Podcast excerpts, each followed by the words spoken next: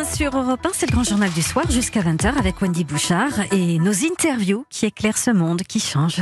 Et une situation médicale, Marlène, qu'on voulait mettre en lumière ce soir. Des Français malades et pas du coronavirus qui ont besoin de soins, d'un traitement chronique, d'une prise en charge médicale.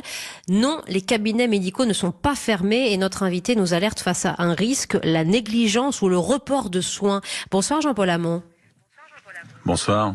Euh, vous êtes président de la Fédération des médecins de France. Euh, les cabinets, pour parler de vos cabinets de médecins généralistes notamment, sont toujours ouverts, euh, même si les médecins ont été largement exposés dans cette épidémie. Vous êtes bien placé pour le savoir. Vous avez été contaminé vous-même lors d'une visite. Et, on a des chiffres donnés aujourd'hui par la Caisse autonome de retraite des médecins de France. 21 médecins libéraux morts du coronavirus, 4000 arrêts de travail et pour autant, pour ne pas abandonner les patients, bien sûr, vous êtes organisé dans les cabinets pour les accueillir, ces patients. Absolument. Euh, on a on a aménagé les cabinets de, de façon à ce que les, les, patients ne se croisent pas dans les salles d'attente et du mhm. fait que les cabinets actuellement sont sous activité, euh, les les médecins généralistes travaillent euh, à 20 voire au maximum 50% de, de leur activité euh, réelle et, et on a aménagé les cabinets pour que les patients ne se croisent pas, qu'ils n'aient pas peur de venir.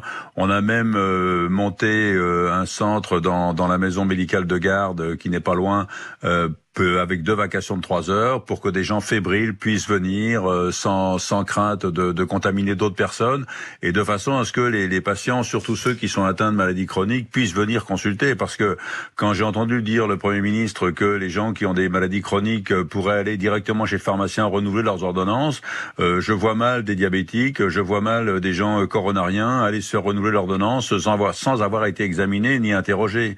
Euh, et, et j'ai dû appeler une de mes patientes, j'ai souvent dit, mais j'ai appelé une patiente qui a une leucémie euh, et qui euh, était sous anticoagulant. Euh, j'ai dû l'appeler pour lui demander de venir parce que je ne voyais pas la laisser six mois dans la nature sans faire d'examen et sans l'examiner. Bien sûr, cette patiente, elle craignait. Il y, a, des risques. Oui, elle craignait de venir ah bah vous voir parce que vous vous parlez de cette, cette baisse d'activité, Jean-Paul Hamon, divisé par deux ou par trois, parce que parce que votre téléphone sonnait moins ou ne sonnait plus ou parce que il y avait trop de contraintes d'organisation justement de vos cabinets?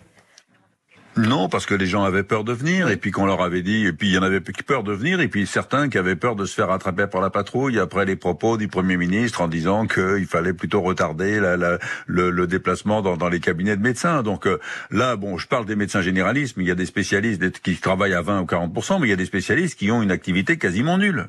Euh, les chirurgiens dentistes, hein, par exemple, oui.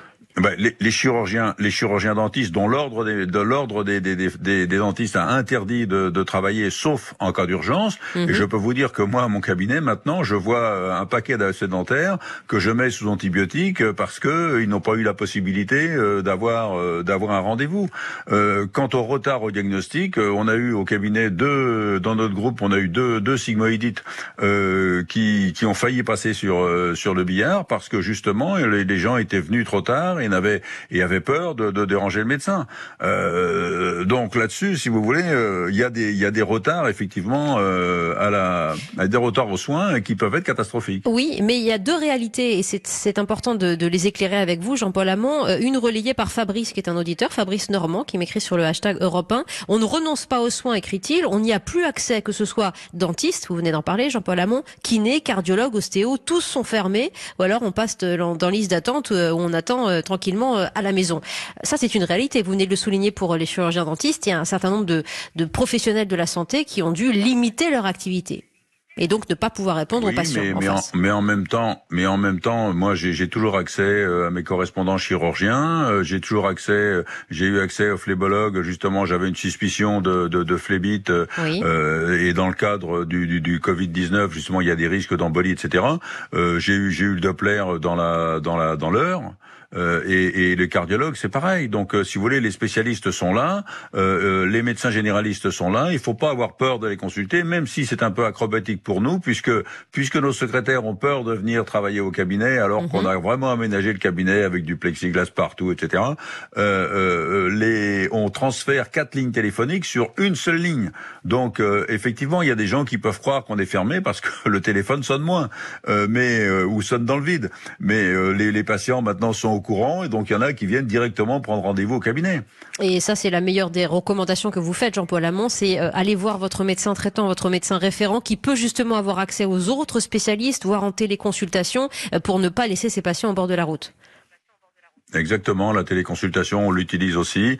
Et, quand vous l'utilisez avec votre, euh, avec des patients que vous connaissez, dont vous connaissez les réactions, euh, ça peut être effectivement extrêmement utile euh, quand vous n'avez pas besoin d'examiner les gens, même, même parce que de les voir, ça, ça suffit pas. Il faut quand même les examiner. Mais dans certains cas très précis, avec des gens qu'on connaît, ça peut être très utile. Je vous donne d'autres chiffres qui nous viennent de l'assistance publique au hôpitaux de Paris. Euh, baisse de 45% de la fréquentation aux urgences.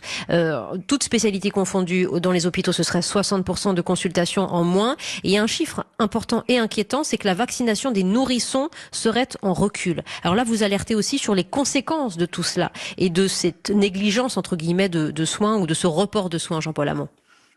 Oui, c'est-à-dire que les, les, parents, les parents ont peur de venir avec leur enfant euh, au cabinet. Ceci étant, euh, en, en Ile-de-France, euh, il y a eu quand même un, une migration très forte dès qu'on a annoncé le, le, le, confinement, et donc ces gens-là sont actuellement en province. et ont moins accès à leurs médecins. Peut-être quand même, et peut-être oui. ils ont accès à d'autres médecins. Oui, ils ont accès à d'autres médecins. Heureusement pour eux. Euh, mais, vous pouvez... mais, je voulais, je voulais, je voulais alerter, euh, je voulais, vous, je voulais vous alerter quand même sur le fait que j'ai entendu le professeur Delfrécy dire que euh, euh pour réussir le déconfinement, il faudrait, il faudrait avoir recours à 30 000, à 30 000 professionnels. Ça tombe bien parce qu'il y a 50 000 médecins généralistes qui actuellement sont en sous-activité, qui connaissent bien le patient contaminé, qui connaissent bien son environnement et qui peuvent avec lui réfléchir aux personnes contacts qu'il a eues et adapter la situation situation euh, en fonction de l'environnement. Euh, si on veut réussir le déconfinement, il faudra pas faire comme euh, au début de la crise. Il faudra pas oublier les médecins généralistes qui sont des médecins de proximité mhm. et, et, et, aussi ne pas contraindre les médecins spécialistes comme je vois actuellement ce qui est en train de se passer avec les, les produits anesthésiants sur le sur le comme le curare etc qui ont qu'on a du mal à se procurer. Il est question de stocker ça à l'agence régionale de santé qui les redistribuerait vers les cliniques privées euh, selon les cas, etc. Je peux vous dire que là, les chirurgiens qui, eux, ont vu leur bloc fermé, si on déconfine et qu'ils doivent dépendre de l'ARS pour, euh, euh pour opérer les gens, je peux vous dire que ça, c'est complètement inadmissible.